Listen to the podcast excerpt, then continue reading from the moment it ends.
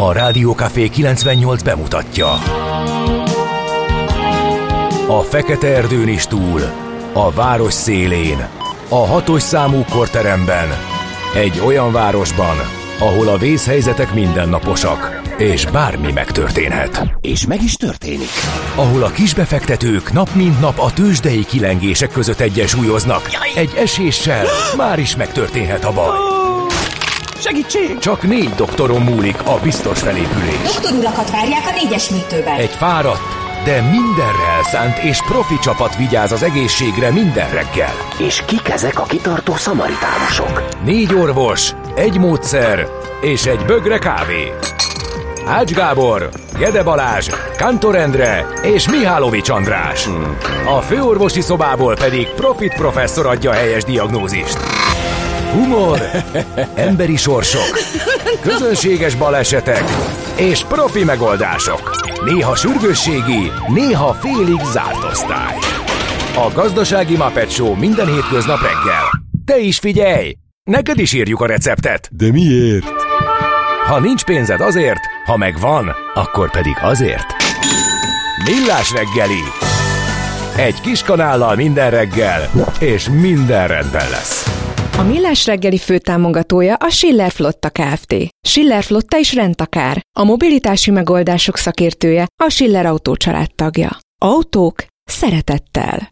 Jó reggelt kívánunk mindenkinek, ez a Millás reggeli, mégpedig szeptember 8-án, pénteken 6 óra 31 perckor, lassan 32 lesz most már, de az még nagyon jó idő ahhoz képest, hogy hát nagyon sokan még csak otthon kavargatják a kávét. Na mindegy, szóval itt van velünk a stúdióban Ács Gábor. És itt van Kántor Endre is. Meg majd jön Schmidt Andi az ígérvényeivel, úgyhogy...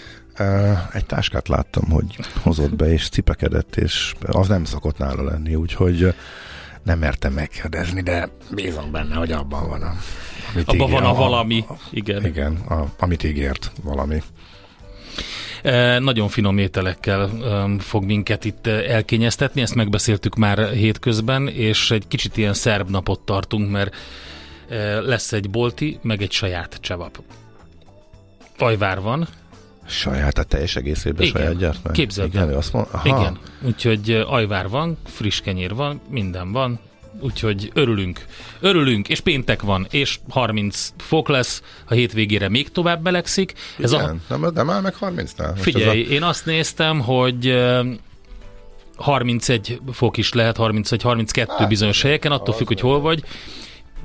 A déli régiókban simán lesz ennyi, és éjszakára is ilyen 15-16 fok a maximum lehűlés. Hát, nekem ez a legjobb. Igen, ez ha egy jó 15-ig idő. lemegy, és jó ki lehet szellőztetni. Az egy jó idő. És nem Így gebetsz van. meg napközben a felmelegedett lakásban, akkor ez, ez jó. Érdekes, hogy tíz évvel ezelőtt még néhány fokkal hűvösebbet mondtam volna, de hát nem, nem, nem tudom, most már így valahogy meleg szeretőbb lettem én is.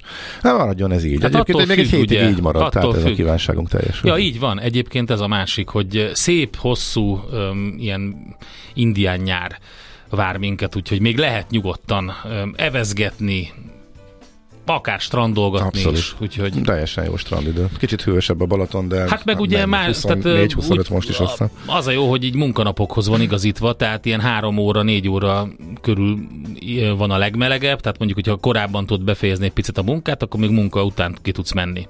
Úgy melegszik fel. Tehát még tudom én, délután négy-öt körül tök jó idő van. Igen, tehát nem az van, hogy menekülsz a napról, hanem tök jól esik kicsit kiülni és sütetni a hasadat. Igen. Nagyon-nagyon boldog névnapot kívánunk minden kedves hallgatónak. Adriennek és Máriák ünnepelnek ma, meg a Nérók, Koriolánok, Nestorok, Szerafinák, hát ezekből szerintem kevés van. Az Alán és Alen, nem tudom. Adrienből biztos sok van, úgyhogy nagyon boldog névnapot kedves Adriennek. Azt mondja, hogy híres események közül, hogyha elkezdünk, ó, megnyílt a Miskolci Nőnevelőintézet, az első magyar felsőbb leányiskola 1846-ban, és egy évvel később Petőfi Sándor házasságot kötött Szendrei Júliával Erdődön. Úgyhogy egyébként ez a megismerkedésük első évfordulójára volt napra pontosan. Úgyhogy 46-ban ilyenkor ezen a napon ismerkedtek, és 47-ben ezen a napon házasodtak. Aztán mi volt még? Ó, hát egy nagyon fontos dátum, megtalálták 53-ban, 1853-ban a Szemere Bertalan miniszterelnök által eh, elásatott Szent Koronát. Ő ezt 1849. augusztus 23-án Orsova mellett ásatta el, nehogy idegenek kezébe kerüljön, és ezt találták meg. Az Erzsébet kilátónak születésnapja van. 1910-ben avatták fel. Ezen a napon. A János hegyi? Igen. Aha, jó. Úgyhogy egy ismert kirándulóhely, tök jó, föl lehet szépen sétálni és megnézni. Aztán rengeteg minden történt, még a második világháborúban például Londonba becsapódott az első V2-es rakéta, ugye, és Minden nap van valami második igen, világháborús ez, ez évforduló kemény, kemény hát. de, de ez, ez kemény időszak volt. É, mit lehet még? Nem, már, már csak a híres születésnaposok közül lehet keresgélni. Na, te kit emelnél ki? Hát Dvorzsák, Dvorzsák, ha mindenképpen. cseh zeneszerző 1840, hát Blaha Lujzát természetesen 1850-ből, B- Gyarmati Fanni uh-huh. 1912-ben született ezen a napon, Radnóti Miklós hitvese ő, de egyébként nyelvtanár volt, és azt nagyon sokan nem tudják szerintem, hogy rengeteg olyan műfordítás van, vers, amitől Radnótinak a az ázsiója, meg a neve, meg a hírneve hízott, de valójában Gyarmati Fanninak köszönhetjük ezeket. Ugyanis ő nyers fordításokat végzett, hogy utána később ezeket befejezze Radnóti, de rengeteget. És és hát nagyon sok olyan fordítása van, amihez hát igazából a szakma szerint a nagyon-nagyon sokat hozzányúlni nem kellett. Egy picit csiszolni talán, de hát szerintem egy ilyen műfordításnál simán oda lehetne írni Radnóti neve mellé azt, hogy Gyarmati Fanni, mert ő végezte el a kemény munkát. Utána jött a, a nagy költő, persze nyilván saját maga ö, is ö, óriási költő Radnóti Miklós nyilván, tehát ezt ne vitassuk el, csak azt mondom, hogy a műfordításoknál azért jó lenne, hogyha aki elvégzi a nyers fordítást, az, az ott lenne, tehát Gyarmati Fanni. Ó, oh, Peter Sellers, angol színész, óriási kedvencem, 1925-ben született Ö, Vacsoda, vacsoda habfürdővel, azt hiszem az, az megvan, amikor egy ilyen szerencsétlen indiai színészt az, játszik. az nincs. Hát azt figyelj, azt, mi- azt, azt nagyon ajánlom, az a kötelező filmek egyike. Tényleg. Egy ilyen szerencsétlen indiai színészt játszik, a, a, a Peter Sellers, akit véletlenül meghívnak egy ilyen, egy ilyen producernek a buliába, ahol egy ilyen eszméletlen este van, tehát ilyen tényleg egy ilyen medencés parti, és ott a szerencsétlenséget szerencsétlenségre halmoz. Egyébként egy tök szerethető figura, de annyira zavarban van, hogy mindig, mindig történik valami olyan vele, ami és akkor a végén levetkőzi mindezt, tehát amikor már tényleg teljesen tönkre teszi az egész e, estét, meg saját magát, akkor végül is levetkőzi ezt az egészet, és, és de nagyon jó. Tehát Peter Sellers. Meg hát nyilván a rózsaszín párdos sorozatok, úgyhogy lehetne még. Na te kit emelnél ki még? Hát érdekes, hogy ugyanabban az évben, ugyanazon a napon született Ránki Dezső és Markó Béla. Ránki Dezső ugye zongoraművész, Kossuth Díjas zongoraművész, Markó Béla pedig költő, romániai magyar költő, illetve Illetve az. RMDS elnöke. Igen, igen. Volt, volt elnöke. Aha. volt igen. És ugyanígy 79-ben Lékó Péter, saknagymester, és Pink. Pink amerikai énekesnő, aki egyébként egy tök Ugyanakkor. szuper öm, nő szerintem abból a szempontból, Már hogy milyen értelemben? abból a szempontból, hogy mondasz ilyet? film, miért, miért nem mondhatnék, film, film színészként is, meg egyébként tök sok interjút néztem vele, és, egy, és én a zenéjét azt nem követtem annyira, de nagyon szimpatikusan nyilatkozott többször, meg, uh-huh. meg jó volt filmekben, úgyhogy nekem ezért tetszik. Érdekes, van vajon Pinknek sakról szóló dala? Nem valószínű. Vajon Lékó Péter hallgat-e Pinket? Az elképzelhetőbb. Igen, kérdések. Aztán 81, Ördög Nóra, magyar műsorvezető, szerkesztő, 89 pedig Avicii. Hát igen, a nagyon szomorú és fiatalon elhunyt Tim uh-huh. Bergling, svéd zenei producer, DJ. Nagyon és komoly múzeumban van, már Stockholmban véletlenül Hát, láttam, elsétáltam előtte most a tavasszal, amikor arra jártam, úgyhogy, és mentek is be az emberek, tehát ő, Nálam ő volt az egyik, kultusza. aki, akinél um, értettem, hogy, um, hogy um, mit csinál egy ilyen producer, akit így hívnak, hogy producer. Aha. Hogy ugye nagyon nehéz ezt így megfogni, mert hogy egy zenész, aki saját maga egy több hangszeren játszik mondjuk, és akkor ír egy dalt, azt így felzenéli, azt ugye az ember megérti, ez egy egyértelmű sztori, de hogy mit, mit csinálnak ezek a producerek? Azt látod ugye, hogy egy ilyen nagy buliban kimegy a színpadra, van előtte egy kis doboz, megnyom rajta egy play gombot, és akkor utána mindenki bulizik. Szóval, hogy mi, mi ez? Hol, hol a teljesítmény, mit csinál? Uh-huh. De hogy a Avicii-nek a, a, a dalainál ugye ott azért lehet hallani azt, hogy hogy, hogy mennyi zenei háttérrel rendelkezett, és hogy mit rakott bele ezekbe. Szóval... Szóval neked ő az igazi lemez lovász? Nem, házban? hanem őt értettem. Tehát ő, őt értettem, hogy ő dalszerzőként is Aha. hogy van jelen ebben az egészben. Tehát uh-huh. nyilván kicsit közelebb igen, állt hozzám, igen, mert, mert több hangszert használt, nem teljesen igen. elektronika volt, és akkor így valahogy, valahogy rájöttem, hogy oké, okay, tehát így összerak egy dalt, felénekelteti valakivel, de megkomponálja, megcsinálja, és akkor ő lesz ennek az egésznek a producere. Minden esetre sajnáltam nagyon. Hm. Így van. Na, um, akkor most pörgessük fel a hallgatókat egy Helyes. hasonló régi nagy kedvencel szerintem. Aztán, hogy erre nem ugrik ki valaki az ágyból, akkor szerintem semmire. Az ország egy kórház, és nem tudod, ápolt vagy, vagy ápoló. Millás reggeli. Na nézzük akkor, hogy a sajtóban milyen újdonságokat találtunk. Hát az a helyzet, hogy van egy olyan cikk, ami már másfél nappal ezelőtt jelent meg, de nekem csak most sikerült elolvasni, és azért ajánlom, hogy olvassa el mindenki, akit ez érdekel, mert nagyon klassz és összefüggő módon elmagyarázza, hogy mi történik a magyar gazdaságban. Elek Péter írta, aki a Dialóg befektetési ZRT befektetési igazgatója a G7.hu-n, és az a címe a cikknek, hogy ez már nem technikai, hanem konkrét recesszió. De kiviszi el a balhét? Ezt a kérdést teszi fel.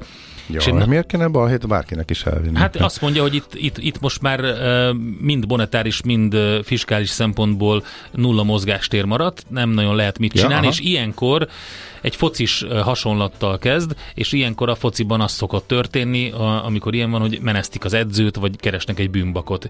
És hát lényegében arról szól a cikk, hogy akkor döbbent meg igazán, és akkor mondta azt, hogy tudatosult benne, hogy nagyon nagy bajban van a magyar gazdaság, amikor amikor az NB1-ben található mezőkövest foci csapatát kizárták az átigazolásokból, mert hogy fennálló tartozása van a klubnak. Egy volt játékosa felé, és amíg ezt nem rendezi, addig nem igazolhat új játékost, és azt mondta, hogy sokkolta a hír, a TAO pénzekből teletömött magyar fociban hogy fordulhat elő, hogy egy élvonalbeli klub ne teljesít segítse fizetési tartozását. Ha már a fociban sem lehet bízni, akkor miben? Ugye ez a felütés csak, de lényegében elmagyarázza azt, hogy mi az, amit a kanyarban előző magyar gazdaság éppen tesz. Például négy negyed év óta folyamatosan csökken a nemzeti össztermék. Ezt tudjuk, igen. Ez ugye már nem technikai recesszió, hanem konkrét.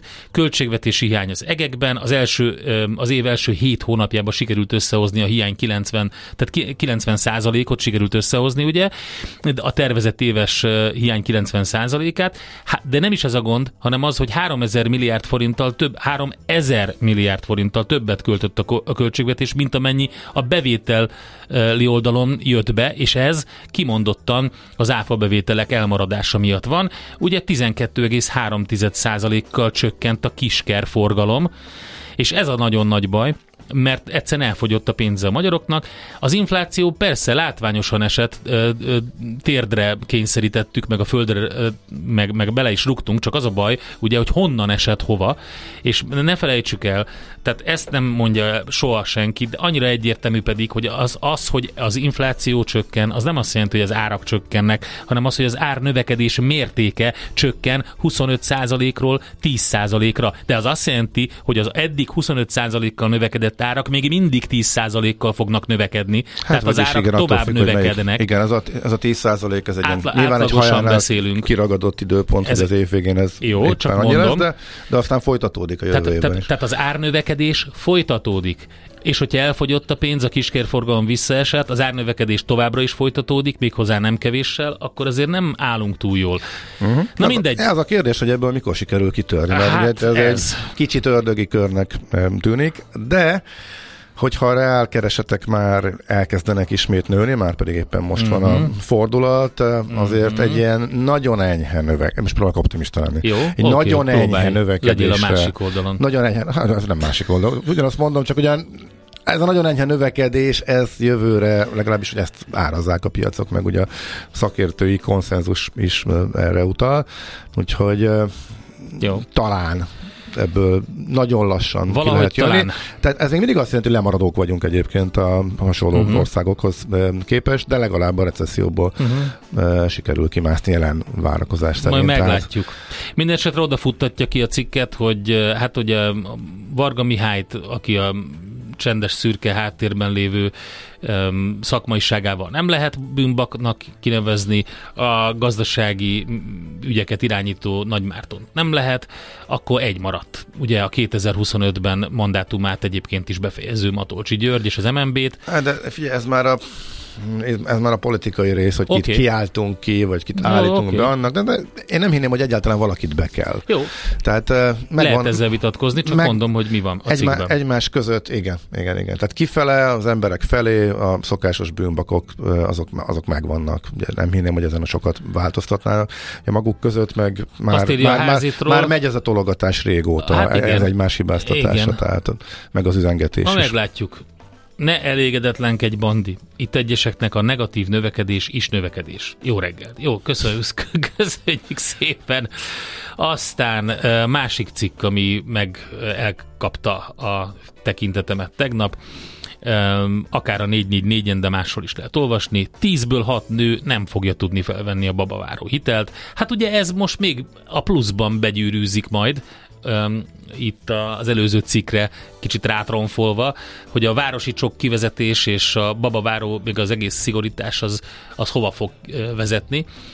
Úgyhogy nem lesz jogosult, tehát 10-ből 6 nő a babaváró hitelre jövő évtől, azután ugye, hogy júniusban megvágták a családtámogatásokat, ez látszik a Magyar Nemzeti Bank friss átlagaiból, a 444.hu cikkét olvasom most, és ott szépen lassan um, levezetik, vagy szépen levezetik, lassan, de szépen levezetik azt, hogy, Igen, azt, ez hogy működik. Sem újdonság, csak lehet, hogy későn, vagy, vagy sokan fognak ráébredni a utolsó pillanatban, és akkor igen, um, igen ez um, téma lesz. Egy érdekes info a portfólióról, Jelentős összeg uniós forráshoz jutott a kormány egy kiskapu miatt. Ezt a kiskaput vezeti le nagyon, nagyon részletesen a, a, a cikk, nem mennék bele, mert tényleg így elsőre nehéz is megérteni. A lényeg az, hogy Noha a helyreállítási és ellenálló képességi eszköz, hogy a kohéziós források teljes lehívásáról, vagy egyáltalán nagy résznek lehívásáról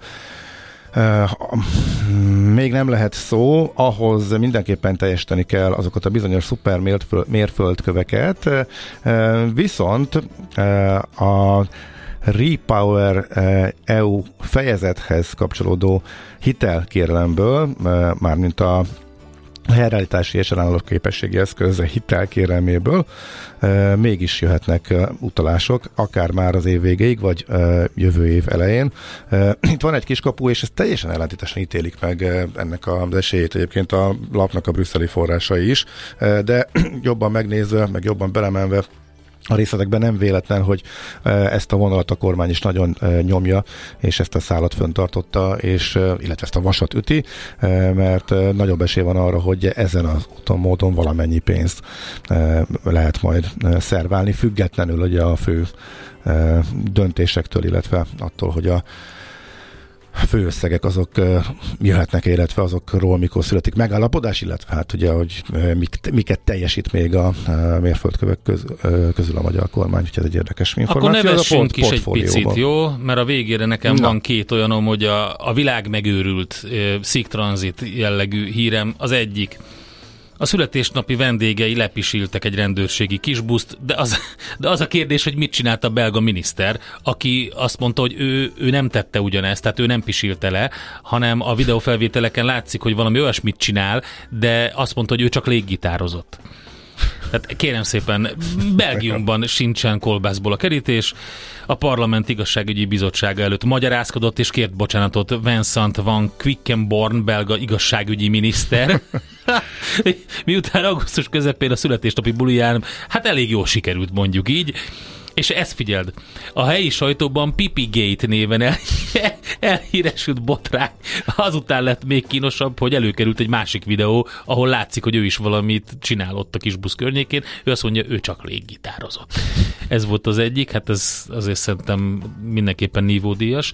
A másik pedig az, hogy rituális tömeggyilkosságnak néztek egy jogaórát, amelynek a résztvevőire a rendőrök törték rá az ajtót. Egy ilyen relaxációs cucc volt, amikor sokan ott feküdtek a matracokon, ilyen gyertyafénynél, és egy sétáló pár Angliában azt gondolta, hogy ez hasonló lehet, mint a Mansoni sztori, és rájuk hívta a rendőrséget, akik annyira jól sikerült a relaxáció, hogy arra keltek maguk, vagy keltek fel, vagy tértek fel, hogy a roham rendőrség rájuk törte az ajtót, a BBC híre volt ez. Úgyhogy... Hol zárt? Hol nyit? Mi a sztori? Mit mutat a csárt? Piacok, árfolyamok, forgalom a világ vezető parketjein és Budapesten. A rovat támogatója a hazai tőzsde gyorsan növekvő nemzetközi informatikai szolgáltatója, a Gloster Info kommunikációsa nyerté. Na hát elindultak fölfele az árak. Többször beszéltünk arról, hogy szép nagy emelkedés után megpihent a tetején a magyar tőzsde, aztán kicsit, mintha beadogatták volna, de mindig visszajött, nem volt ez a korrekció se nagy. Egy nap volt, mikor nagyon öntötték az OTP-t, egy kicsit ijesztőnek tűnt, de fölállt abból is, és most ismét, ha nehezen is, de a 14 ezer forint fölé került. Ez többször is megjárt ezt a szintet föl le, föl le, föl le. Most több nap után ismét fölötte tudod zárni, és napon belül is fölfele ment a boxnak a fölfelé mutatott a bux mozgása, úgyhogy eh, ez most így biztató eh, volt legalábbis az előző napokhoz képest mindenképp. Igen, eh, jól szerepelt a, a magyar tőzsde, az európai tőzsdék között felül teljesítő volt, főként a Richter emelkedésének köszönhető mindez. A Richter 3%-os pluszban zárt, az OTP több mint 1%-kal, a MOL közel 1%-kal, erősödött a Magyar Telekom 0,3%-kal csökkent. Azt mondja, hogy a közepes kapitalizációjú tehát a midcap papíroknál a BIF volt az élen 3%-kal, az Akkó követte 2%-kal, utána Dunahouse, Waberers, Graphisoft Park körülbelül 1%-os plusz, a negatív oldalon másfél százalékkal a Rába, az Appenin, illetve a Cikpanónia majdnem 2, és az Opus 2%-kal, tehát ismét elindult lefele az Opus papírja. Az, az OTP volt a forgalom tekintetében a legnagyobb 3,5 milliárddal, a Richter követte másfél milliárddal, a MOL közel 1 milliárddal. Az Opusban egyébként sokkal kisebb volt a forgalom, és így csökkent kb. 500 millió forintos forgalom volt benne. Azt mondja, hogy az x kategóriát gyorsan átböngészem, hogy ott történt-e nagyobb mozgás. Egy enyhe mozgást lehet látni az Ébdufernél, ott volt 0,8%-os mínusz, a Glosterben pedig 0,2%-os plusz. A navigátor viszont 5,4%-kal hasított, mondhatni a tőzsdei előszobában. Amerikában is miért? Hát egyik nap éppen nem lesz több kamatemelés, másik nap megint lehet kamatemelés. Most a friss adatok megint növelték az esélyt, hogy még lesz kamatemelés. Ez rossz hír, de ami összességében még inkább a hangulatot befolyásolta az, ahogy a kínaiak packáznak az Apple Aha, valvel. Mert? Mert hogy most megint megkitiltották azt hiszem a kormányzati hivatalokból őket, uh-huh. tehát újabb ilyen apró tiltások vannak, és a Wall Street-i szakik azt mondják, hogy az Apple-nek alapvetően jó viszonyuk van Kínával, tehát ott nincsenek olyan komoly feszkok, hogyha velük ezt csinálják, akkor olyan mi, mi jöhet még, és akkor ez a félelem egy kicsit tovább gyűrűzik. A Kínával való viszony esetleges további romlása. Az Apple-ot ütötték természetesen tegnap is, az előző nap is, emiatt a technológia alapvetően alul teljesítő lett, és ismét kijött Maci kollega kedvence a végére, kedvenc mintával az egy sima egyfordított, amikor a Dow Jones amikor valamelyik index fölfele megy, a másik meg lefele. Most tehát a technológia alul teljesítése nyomán a Nasdaq volt az, amelyik lefelé tartott elég markáns módon, a Dow Jones pedig kis mértékben e, még emelkedni is tudott. Persze az egész évet tekintve a Nasdaq ezzel a 30% fölötti ugrásával még bőven fölül teljesítő, tegnap éppen ismét e, fordulat volt, és a nagy tech cégek, e, meg az idei évnek a nagy-nagy nyertesei, chipgyártók, meg ugye a mesterséges intelligenciával kapcsolatos vagy velük együtt, őket fejlesztő, vagy bármi közük van hozzájuk, vagy hozzá, mármint a mesterséges intelligencia, a részvények, estek elég látványosan, illetve a többségük a tegnapi kereskedésben, úgyhogy nagyjából ez volt a tegnapi tőzsdei össze, összefoglaló. Ezek voltak az érdekes folyamatok, csak még látom. Na, meg, gyerünk, gyerünk. igen, igen, csak megnézem, hogy itt van aminek lennie kell. Gyerünk, zárjuk le. Tőzsdei helyzetkép hangzott el a Millás reggeliben. A rovat támogatója a hazai tőzsde gyorsan növekvő nemzetközi informatikai szolgáltatója, a Gloster Info kommunikációsa nyerté. Lezártuk, csak uh, úgy Megjött láttam, hogy hiányzik hozzá valami, de a lényeg az, hogy megjött az Andi, igen. Jó reggelt! A lényeg. Nagyon Jó vártunk. reggelt. Mi van az ákodban? Annyira aranyos, mert nevet rajtunk, mert azt láttam a szemében, hogy nem is engem vártatok, hanem azt, amit hoztam. De ez nem igaz. Akkor Tudom. is ugyanúgy köszöntünk, amikor nem... Is. De te, ezt ki mondta? Hát nem tudom, de ezt láttam a szemedben. Hát akkor rosszul látod. A Czoller egyszer hozott nekem uh, cukinit a saját kertjéből, annyira jó volt, meg óriási méretű, tényleg uh-huh. ilyen tölteni való Nálunk cukinik olyan van. Hogy azóta... Hol, a tetőteraszon? Nem, anyukám, Ja, ja. Már Utána csak azt mondogattam, hogy mikor, és azóta egyébként egy dolgot hiányolok, hogy a, A cukkini cukkinit. virágot nem, mert a cukkini virág töltve, sütve, bárhogy, Aha. isteni finom. Úgyhogy, na mindegy, szóval, hogy ő is egy ideig azt gondolta, hogy igazából nem is őt várjuk ide a stúdióba, hanem a cukkinit. De ez nem igaz. Mindig titeket várunk, és örülünk, Én hogyha hoztok tudom, én valamit. tudom. De otthon maradt a Koviubi. Ha nem baj, van Nem baj, ajvár. nem baj, nem az baj. jó lesz. Nem, nem lehet minden. Mondjuk a Koviubi az finom. Ez azt, igaz. is, azt is köszönjük, ami van, bármit. Na jó, jöjjenek a hírek, aztán meglátjuk, hogy mikor étkezünk. A mai világban könnyen félrevezetnek a csoda doktorok és a hihetetlen megoldások. Az eredmény? Hája pocim marad, a fej még mindig tar, a profit meg az ablakban. De már is segítenek a legjobb orvosok. Doktor megelégedés, doktor higgadság, doktor vidámság és doktor nyugalom. Doktor úr, ennek össze-visszaver a GDP-je, a pulcosa meg egy csökkenő gyertya. Két végéről égette. Ezt visszakalapáljuk, és olyan hozamgörbénk lesz, amilyet még dr. Alonso Mózdi sem látott. Millás reggeli. A gazdasági Muppet Show. Figyelem! Fogyasztása függőséget okoz. A Millás reggeli főtámogatója a Schiller Flotta Kft. Schiller Flotta is rendtakár. A mobilitási megoldások szakértője a Schiller Autó tagja. Autók szeretettel. Jó reggelt kívánunk mindenkinek, szeptember 8-a péntek, van 7 óra 11 perc, ez pedig itt a Rádió Café 98.0-án a Millás reggeli Ács Gáborral, És Kántor Endrével. és a kedves hallgatók írnak a 0636 98 0 98 0, meg a Messengerre, a Viberre, mindenhova, hogy tetszett nekik nagyon a The KLF, és sok-sok-sok bezsebelt és sok jót. Ezzel kapcsolatban azt mondja, hogy juhúj, a következő a Snap lesz. Hát hopp, nem, hopp, hopp. nem, azért valahol meg kell. Miért? Az nagyon jó. Persze, de azért, igen, Nagyon jó. valahol húzunk, húzol egy határt. Nehéz egyébként, mert tényleg közel van már. igen. És én bírtam azt is, de hát azért... az miért? Az nagyon jó volt. Mm. A Gézu félpercese. Annyi jeget kapartam ki a mélyhűtőből, hogy három hógolyó kijött belőle. Kettőt egy fatörzsre dobtam, egyet meg csak úgy belejtettem a sövénybe. Nincs róluk fotó, meg se történt. Mondja, Nagyon jó. köszi. Igen. Annyira jó, néha, amikor olyan, egy csomószor olyan jön, ami neked is megvolt, vagy hasonló élmény, érzés, és hát ez is nyilván hasonló. Uh, igen, köszönöm szépen a javításokat. Néha nem jutnak eszembe magyarul a filmcímek rendesen. Nem vacsora, hanem estély habfürdővel. Uh, kedvenc uh, filmem, amikor az elefánt is megjelenik. Óriási, igen. Um, és írja a vírus is, hogy a, a nejem meg is kereste közben, ahogy mondtuk, estély habfürdővel. Igen, zseniális. Peter Sellers kapcsolatban. Ú, azt hittem, hogy a Casey and the Sunshine Band lesz. Jó reggelt mindenkinek, ez majd a következő. Várom a fapadost rendben, szuper. De annak volt egy előzménye, nem? Csak így önmagában szerintem nem ér ilyet senki. Uh-huh.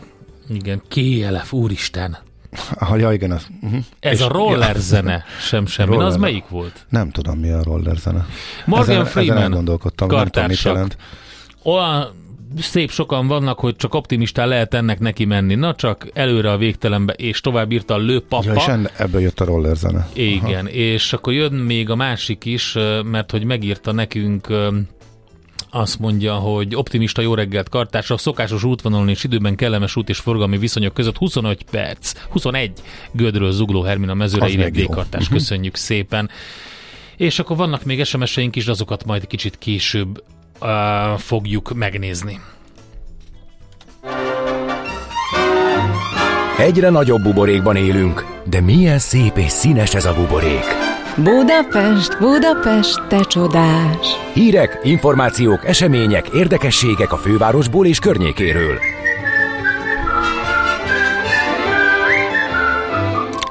Hát a BKK szeret menőzni a Budapest Go adatokkal, mert hogy egyre többen töltik le az alkalmazást, és most is küldtek egy ilyet, annak apropóján, hogy 1,2 millióan veszik igénybe ezt a szolgáltatást. És á, van egy csomó adat arról, hogy mikor lökődött meg a letöltés, értelemszerűen, amikor a külföldiek estek be nagy számban Sziget, atlétikai VB, de ami még érdekes, hogy a fővárosban látogató hazaiak is adtak egy löketet augusztus 20-án. Ez is tök jó kimutatható, hogy akkor sokan nem bajlódnak már a fizikai egyel, hanem telefonos érvényesítéssel utaznak a Sőt, tömegközlekedésen. ez nem csak a magyarokra jellemző, hanem a Budapestre látogató külföldiek Hmm. körében is népszerű, mert hogy utazástervezés is van benne, ugye, és úgy egyszerű megoldani egy csomó mindent, de hát jegy és bérletvásárlásra is alkalmas ez az egész. A legtöbb új felhasználó az Egyesült Királyságból érkezett, de a Németországból és Olaszországból érkezők is szép számmal regisztráltak ebbe az applikációba.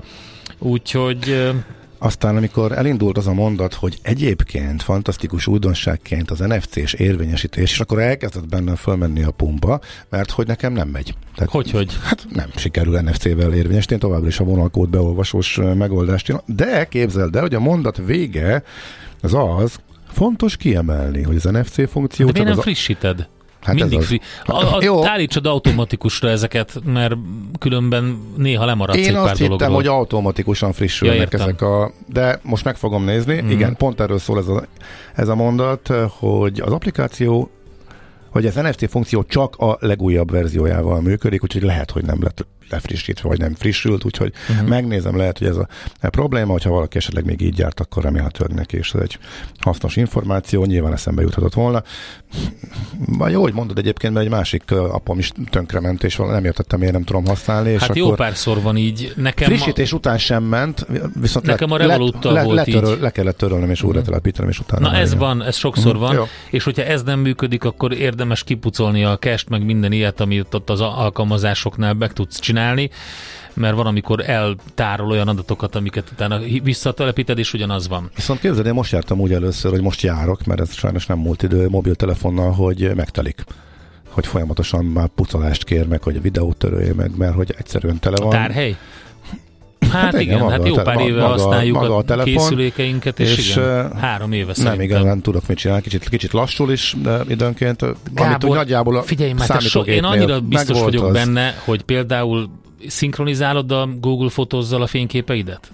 Az, az micsoda? Tehát, hogy feltöltöd, na tessék, itt kezdődik. Tehát Nincs a fot- nekem fotóm. de, de mi, mi is videó?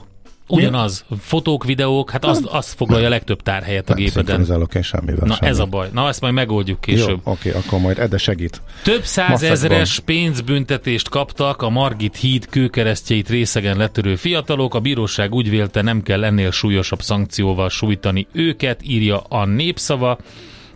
Azt mondja, hogy eh, hát eh, tudjuk a sztorikat, Saját keresettel rendelkező fiatalok, akik megbánták tettüket, és eh, ezzel a igen, 300 ezer, meg a másikuk 200 valány ezres Összesen több mint húzták 400 meg, igen. ezer volt a, a büntetés, igen.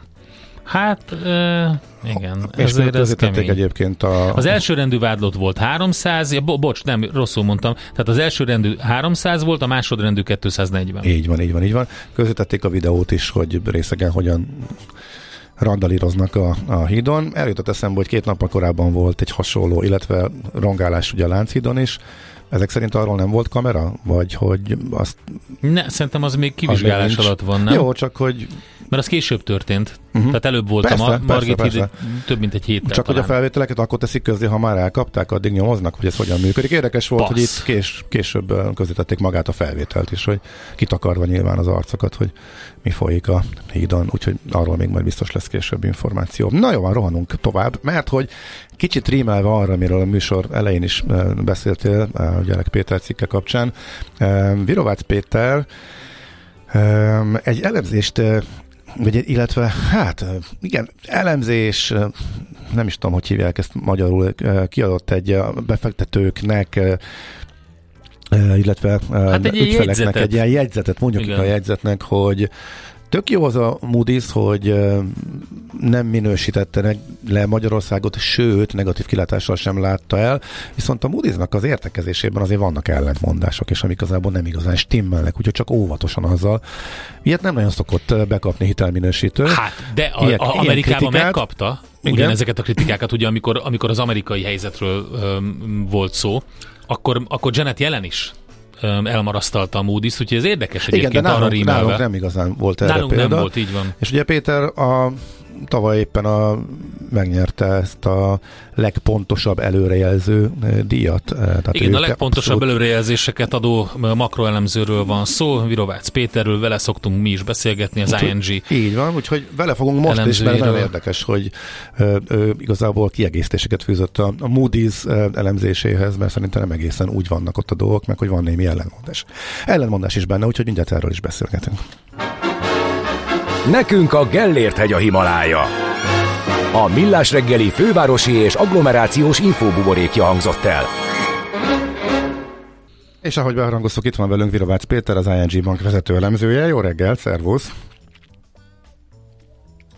Haló, haló, szia, jó reggel! Jó reggelt, sziasztok! Na, jó van, itt vagy. Mm, beharangoztuk, hogy eh, a Moody's elemzése, illetve Magyarországról született értékelése nyomán eh, írtál te egy eh, kvázi, mit is mondtál? Én azt mondtam Egy erre, hogy egy jegyzetet, nem jegyzetet, is de tudom. inkább egy ilyen, egy ilyen figyelemfelkeltő felhívást a befektetőknek, hogy azért gondolják át, hogy a Moody's eh, országértékelése, ami elég optimistára sikerült, az, az, az micsoda egyáltalán mert hogy alulértékeli a kockázatokat, és ezért ugye a döntéshozókat hamis biztonságérzettel láthatja el. Mhm, Miért jutottál erre a következtetésre? Ugye, hogyha végignézzük ezt, a, ezt az elemzést, akkor alapvetően azt látjuk, hogy teljesen rendben levőnek tűnik az, hogy, hogy a Moody's az hogyan döntött.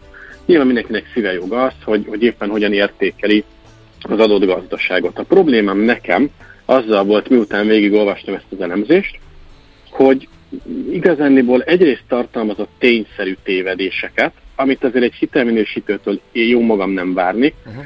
másrészt pedig olyan meglehetősen egyoldalúnak tűnt a, az értekezés, és csak egyetlen egy példát kiragadva ebből, ugye a Standard Poor's, illetve a Fitch Ratingsnek ugyanígy a legutóbbi hitelminősítői döntését végigolvasva, alapvetően azt láttuk, hogy igen, ők is arra számítanak, hogy, hogy lesz megállapodás az Európai Unióval, ugyanakkor ők egyértelműen kiemelték azt, hogy itt bármiféle komolyabb probléma, hogyha felvetődne ezekhez a forrásokhoz való hozzájutások kapcsán, akkor ez bizony egy nagyon komoly negatív folyamattal járna.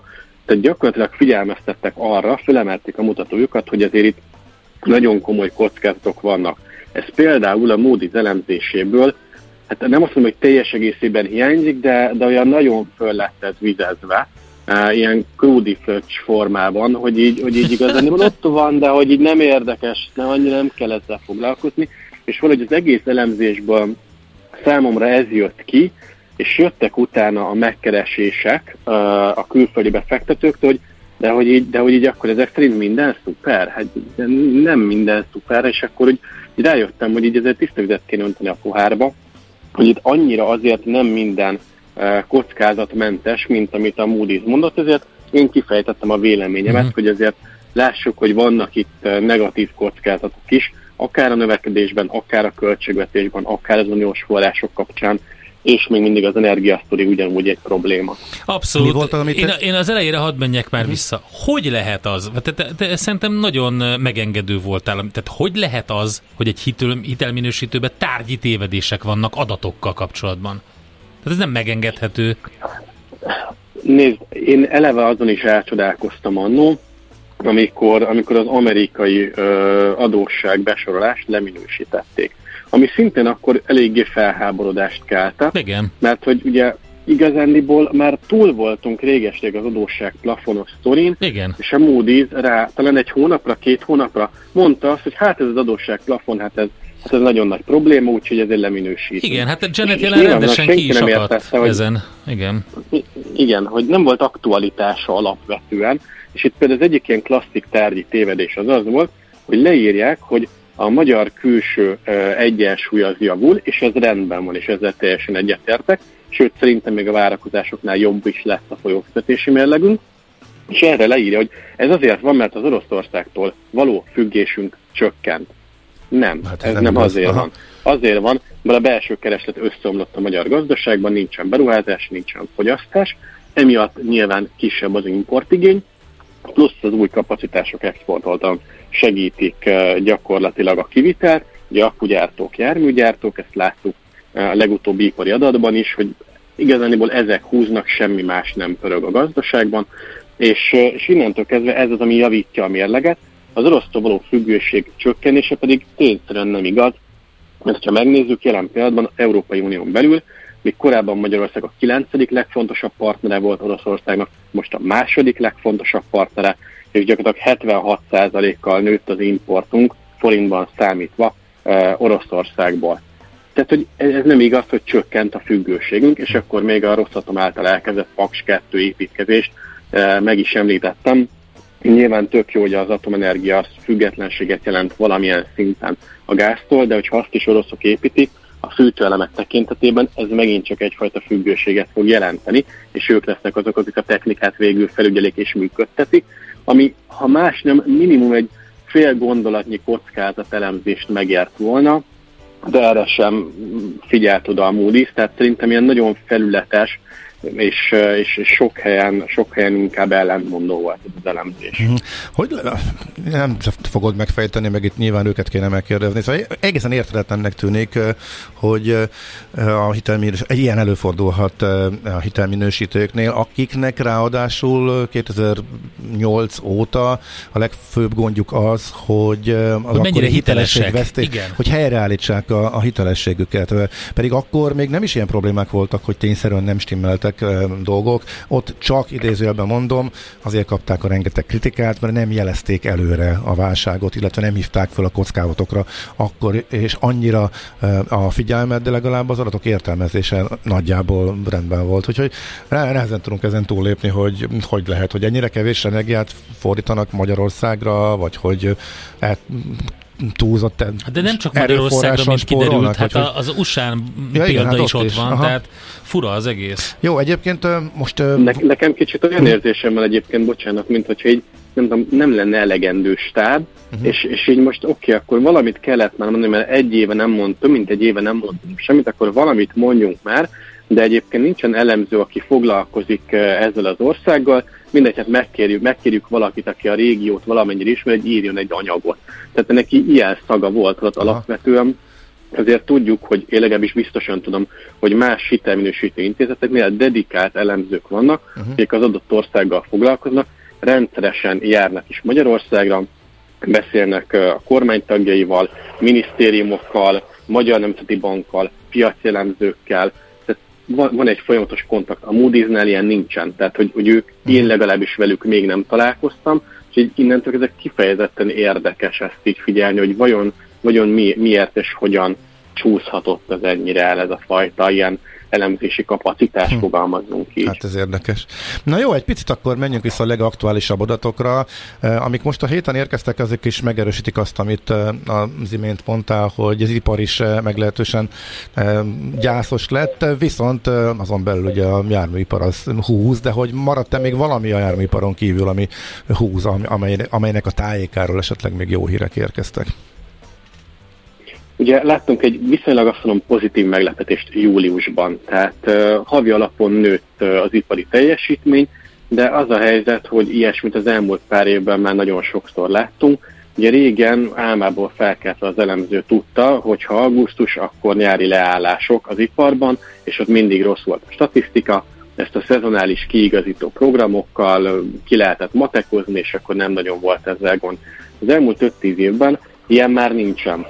Az elmúlt 5-10 évben teljesen random módon vannak ezek a nyári leállások, van, ahol egy, egy nyáron kétszer is, van, ahol júniusban, van, ahol júliusban, és ezzel ilyenkor már a statisztikai módszertan nem nagyon tud mit kezdeni, uh-huh. úgyhogy bár egy viszonylag jobb júliusi adatot láttunk, én azért óvatos duhaj lennék, és azt mondom, hogy várjuk meg, hogy mit mutat majd az augusztusi szám, mert könnyen lehet, hogy ez most pont a gyenge június után a fölpattan július, és majd ezt visszakorrigálja az augusztus, végén vissza, vissza a startmezőre kategória lesz, úgyhogy hogy egyelőre óvatos vagyok, és az látszik, és azt majd leírta a KSH, hogy a legtöbb szektorban csökkent a teljesítmény, ami pozitív hozzájáruló volt, az az akugyártás és a járműgyártás. Tehát semmi nem változott az ég egyet a világon. Ezen a két területen pörgött föl éppen valami miatt adott hónapban a gyártási tevékenység. Azok a szektorok, akik belső piacra termelnek, ahol fontos a belső kereslet, azok továbbra is bőven-bőven mínuszban vannak, húzzák vissza az ipart, hogyha nincsen kereslet a termékeik iránt, nyilván akkor nem fognak annyit gyártani, plusz még mindig egy költségbékjóban vannak, nagyon sokan ugye a megemelkedett energiaköltségek miatt úgy döntöttek, hogy visszafogják a termelésüket. Úgyhogy ez az, ami, uh-huh. ez az, ami most gyakorlatilag kettősséget hoz az iparba. Uh-huh. Egy utolsó kérdés még. Elég markánsan rontottad az idei GDP várakozásodat. Olyan jól emlék, hogy plusz, plusz nulla volt, és mínusz fél százalékra már, mint az éves GDP, illetve recesszió mértékét. Ennek mi a háttere?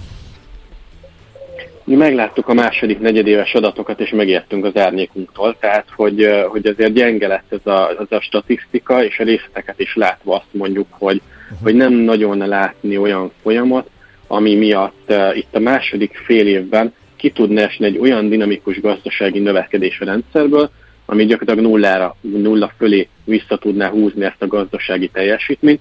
Ugye itt szintén visszatudva nagyon gyorsan a Moody's-ra, ők azt mondják, hogy egy ilyen pozitív nulla gazdasági teljesítmény várható idén.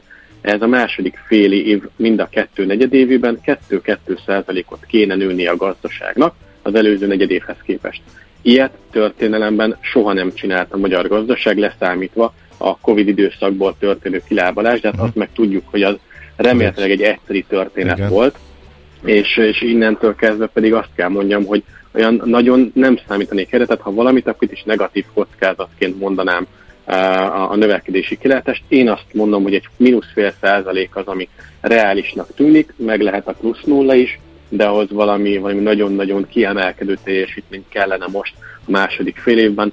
Szeptember elején egyelőre nem látom még ezt a nagyon kiemelkedő teljesítményt. És a jövő évre tudsz valami biztatót mondani, azon kívül, hogy pluszos lesz, és már nem lesz recesszió? Szerintem a, az infláció fékeződése az nagyon sokat fog segíteni, az energiaszerződések átárazódása nagyon sokat fog segíteni, úgyhogy, úgyhogy ez a két tényező, amelynek mentén én azt gondolom, hogy mind a fogyasztás, mind a beruházások csökkenő kamat környezetben az tud segíteni, plusz bármennyire is pessimista volt um, itt ez ez a, ez a Moody's uh, kritika, alapvetően itt elsősorban én is azt mondom, hogy lesz megállapodás az Európai Unióval, érkeznek majd a források, és jövőre ez már érdemen tudja segíteni a gazdaság teljesítményét, úgyhogy egy ilyen 3,5% körüli gazdasági növekedés jövőre azért, azért szerintem teljesíthetőnek tűnik. Uh-huh. Oké, okay, akkor optimista péntekre hangoltuk a végét legalább a beszélgetésünknek. Nagyon szépen köszönjük. Valaki azt írta, hogy ezt az értékelést valószínűleg a ChatGPT írta. Hát erre nem is gondoltunk. Egyébként simán ez, lehet. Ez, hát ez, nekem, nincs ez elég nekem ember. jutott. Olyan, hát igen, egyébként lehet. Igen, igen, igen, igen. Meg, most már ezt... Mert hogy ilyeneket már össze tud rakni. Hát igen, úgyhogy lehet, hogy meg fogom én is kérni, hogy ilyesmivel foglalkozzon, és akkor majd csinálunk egy ilyen értékelést. Hát de kellenek az olyan szakemberek, mint Virovácz Péter, aki az elmúlt év legpontosabb mak- makroprognózisait adó elemzője volt, úgyhogy Péter egyébként utólag is gratulálunk ehhez. Köszönjük szépen, hogy elmondtad a Köszönöm. szakmai véleményedet. Köszönöm szépen, szép napot Szia, nektek, szép sziasztok! napot. Szia, Szervusz! Az ING bank vezető elemzője Virovácz Péter mondta el, hogy mik a hibák a Moody's országértékelésében. Van egy pár üzenet, amit gyorsan el kell mondani. Gábor, nem vagy egyedül, sok kommentet olvasott a hallgató, sokaknak nem megy az NFC a BKK Go applikációba. Frissített, újra telepített semmi. Aha. Most egy másik készülékkel megpróbálja, csak az újra telepítés és másik készülékkel óvatosan kell bánni, mert korlátozva van a mennyiség és hát azt mondja ő, egy kicsit kritikus vele szemben, hogy megosztanak a vélemények, hogy gyorsabb, be például sokannak tolongani kell egészen közel a matricához, a QR meg kb. egy méterről is működik, és hogyha sokan vannak, mindig a második ajtónál olvasom be, és úgy megyek előre. Igen, én nem próbáltam az NFC-t-én a QR kódos igen. cuccot. Igen. Az jó ötlet, első ajtós felszállásnál, és hogyha hátul olvasom miközben ott megy a tömörülés, igen, az segít mindenkinek. Aha, köszönjük. Úgyhogy igen, aztán volt még üzenet azzal kapcsolatban. Ja igen, ez egy érdekes, azt mondja, hogy mi az a plusz nulla? Ne veszítsük már el a józan eszünket, közgazdászok horror pénzeket keresnek, és néha már a tudományt is megreformálják.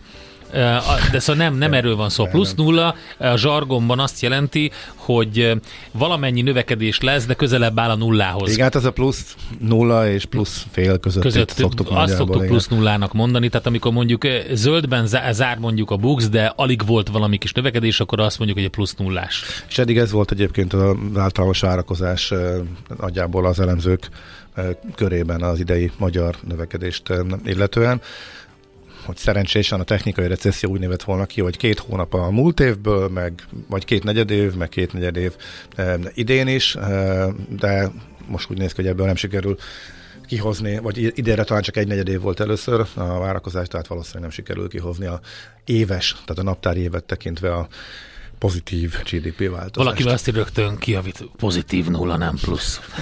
Jó, igen, igen, igen, ez is igaz. Mi a pénteki konklúzió a hét legfontosabb eseményeinek és adatainak tükrében? Zárjuk a pozikat és pihenjünk rá a hétvégére? Milyen események hatnak a piacra a hétfői nyitásban? Devizák, részvények, tőke és árupiacok. Heti események és jövő heti felkészülés. Értékpercek, a millás reggeli treasury robata következik. És itt van velünk a vonalban Prigl Máté, az OTP Global Markets tradere. Szervusz, jó reggelt! Jó reggelt, sziasztok! Na nézzük akkor, hogy Na, mi, mi volt a mi volt a legizgalmasabb a- legizgibb, igen. Héten, illetve mi várható majd a jövő héten?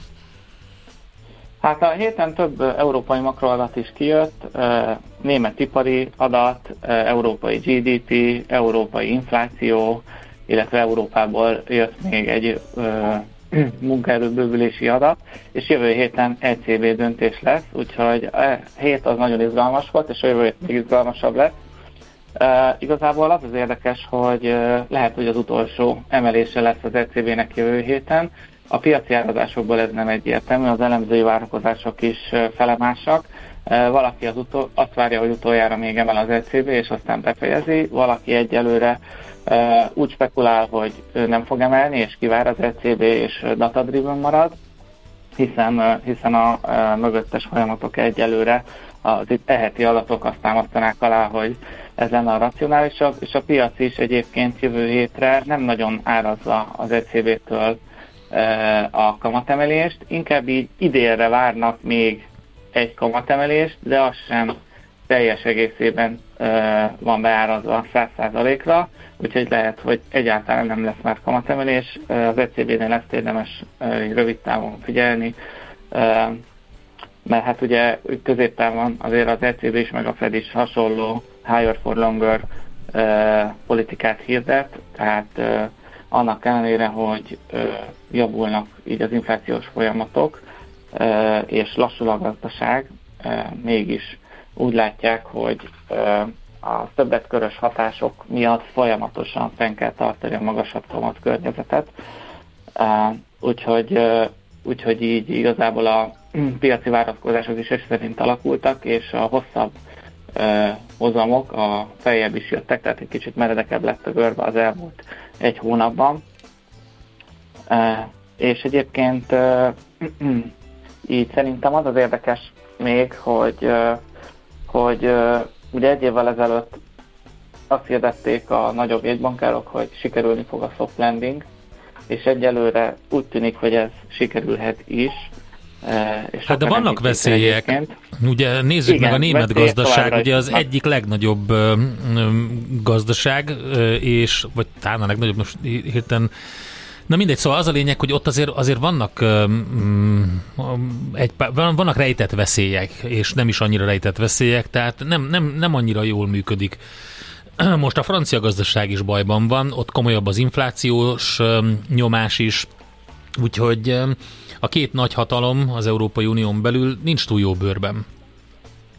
Igen, hát pont ez, a, pont ez az izgalmas ebben most, a, ami most fog történni, hogy ha az inflációs folyamatok nem fognak tudni tovább javulni, akkor ez a higher for longer stratégiája az ECB-nek meg fog maradni, miközben már ugye a német ipar is látszik, hogy köhög, a GDP lassul, enyhe recessziót várnak egyelőre az elemzők, igazából ezért mondtam, hogy sikerült a soft landing, mert talán uh-huh. egy enyhe recesszióval még lehetünk nagy vonulak, és mondhatjuk azt, hogy soft landing volt, persze szigorúan nem volt soft landing, ebbe ez igaz de hogy, de hogy igen, tehát hogy megvan a veszélye annak, hogy az a higher for longer stratégia még lejjebb nyomja a gazdasági növekedést, még lejjebb nyomja a, a, a, az iparnak a teljesítményét, és ezzel igazából nem egy, nem egy soft landing stratégia jön be. És hát ugye a hónapban azért a, a kínai kockázatok ismét előkerültek. Egyébként a piac nem árad már semmit a, ezekre a kínai hírekre, tíz éve hallgatjuk, senki nem tudja. Igen, hogy pont, ezen, pont, pont ezen gondolkodtam, hogy, hogy mi, mikor lesz az a pont, amikor egyáltalán nem, oké, okay, jön egy adat Kínából, és akkor mi van, mennyire valós, mit tud. Igaz, hogy néha meg tudja ijeszteni a piacot, mint a héten volt egyébként, azt hiszem hétfőn vagy kedden, pont, amikor Amerikában nem volt kereskedés, de akkor volt, volt egy kínai adat. Ijesztegetésre még oké, okay, de, de most egyébként tényleg mennyire valósak ezek? Hát ezt senki nem, senki nem tudja eldönteni, és ez, ez a probléma az egészben, hogy nem, nem transzparens ugye a, a kínai adatközlés, nem lehet eldönteni róla, hogy, hogy valójában az, az tényleg az történik-e, ami, amit ők mondanak. Ilyen rénhíreket lehet ugye olvasni, meg ilyen, ilyen mindenféle proxy becslésekből próbálnak kiindulni abból, hogy mennyire egészséges a kínai, kínai gazdaság. Hát nem tudom, őszintén szóval nehéz eldönteni. Lehet, hogy kemény kézzel sikerülni fog nekik, uh-huh. hiszen, hiszen ha, ha belül mindenki, elhisz, mindenki elhiszi, legalábbis a felszínen és a cselekedeteiben, hogy nem fog összeomlani a kínai gazdaság, akkor lehet, hogy tényleg nem múlik össze. Uh-huh. Sokszor emberi hit, hiten is múlik az ilyesmi. Én, én egy kicsit szkeptikus vagyok, én nem vagyok annyira optimista ebben a kérdésben, de ugye nehéz, azt, azt a legnehezebb eldönteni ilyenkor, hogy ez mikor lesz. Tehát, hogy tíz éve hallgatjuk, mindig jön valami ír, és úgysem holnap lesz Aha. alapon. Tehát, hogy ez kicsit olyan, mint a globális felmelegedés, hogy nem tudom. Igen. Ugye még egy gyors kérdés, így a dollárnak az erősödése, mert azért elég markáns volt az elmúlt néhány hétben, július eleje óta lényegében a dollár nem erősödik. Ez az amerikai kamatemelési várakozások sem olyan erősek, és mindkét oldalon ez a data-driven, data-driven van, tehát ugye a adatokra reagáló monetáris politika, mitől erősödik akkor a dollár? Én szerintem eh, nagy részben egyébként azért erősödhet a dollár, mert ugye az európai GDP adatok és makroadatok nem annyira erősek. Uh-huh. Másrésztről pedig eh, már Európában is meredekebb lett a görbe, de Amerikában eh, talán mondhatjuk, hogy még jobb, még, még inkább meredekebb lett, és a hosszú, hosszú görbe már a görbe hosszú vége is jön felfelé. Én szerintem ez a fő mozgatórugója a dollár Aha. erősödésnek. Oké. Okay. Nagyon szépen köszönjük az Izgalmas információkat. hét lesz akkor a következő az európai döntéshozók és a piac szempontjából is. Máté, köszönjük szépen, jó munkát nektek, jó hétvégét, Köszönöm jó kereskedést, szervusz! Köszönöm szépen, sziasztok! Prégl Mátéval beszéltünk az OTP Global Markets traderével a hét legfontosabb eseményei és jövő heti felkészülés. Értékpercek. A Millás reggeli Treasury rovata hangzott el. Óriási teljesítmény a barlangi mentők részéről. 20 magyar barlangi mentő indult el tegnap az esti órákban, hogy csatlakozzanak a törökországi Morka barlangban zajló mentőakcióban résztvevő 200 főhöz, úgyhogy a helyi csapatokon kívül magyar, bolgár, horvát, olasz és lengyel egységek vesznek részt innentől a mentésben. Nagyon sok egy kedves hallgatónk írta, hogy most már most már kb. 30 magyar barlangi mentő dolgozik teljesen önkéntesen, ingyen, a saját idejüket és erejüket feláldozva Törökországban. Sok barátja repült el a Magyar Honvédség gépével tegnap. Non-profit szervezetről van szó, és szívesen fogadják a támogatásokat ők. Meg lehet keresni tehát a Barlangi Mentő Non-profit szervezetet, úgyhogy nagyon-nagyon-nagyon-nagyon komoly teljesítmény ez. És itt van Schmidt Andi. Ismét, miközben arról nem mertünk beszámolni, mert inkább csak szerénykedjünk, hogy milyen finom csevapot hozott nekünk. Hát, Leteszteltük a különbséget a saját gyártmány érezni. és a bolti között. Hú. Magasan veri a bolt itt a saját gyártmány, nem rossz a bolt is sem, azt kell, hogy mondjam, tehát, de azt már megszoktuk, de a saját gyártmány az fölötte van, az kézműves. Hát Szerintem is ég és föld. És, nem, és valószínű, hogy te csináltad volna, vagy te, van, akkor van. is, akkor is. Ah, igaza van. Amikor működik valami, akkor, akkor azt nem szabad szerénykedni. Így van. Na, nagyon köszönjük még egyszer. Itt, itt vagyok az illat felhőben. Hát igen, igen, igen, ezért kell nagyon szellőztetni. Ja, úgyhogy bocsánat a hallgatóktól, hogyha néhány nyál cuppogás. Ja, nem, nem, nem, mi is nagyon vigyáztunk rá, úgyhogy megúsztuk pedig. Nem mondtam volt. ki a szervezet nevét, bocsánat. A Magyar Barlangi Mentőszolgálat, így hívják őket, meg lehet találni a számlaszámukat, meg az iBan számukat, Magnetbank számukat, mindent. Most tehát a hírek jönnek Schmidt Anditól, és utána rögtön folytatódik a millás reggeli.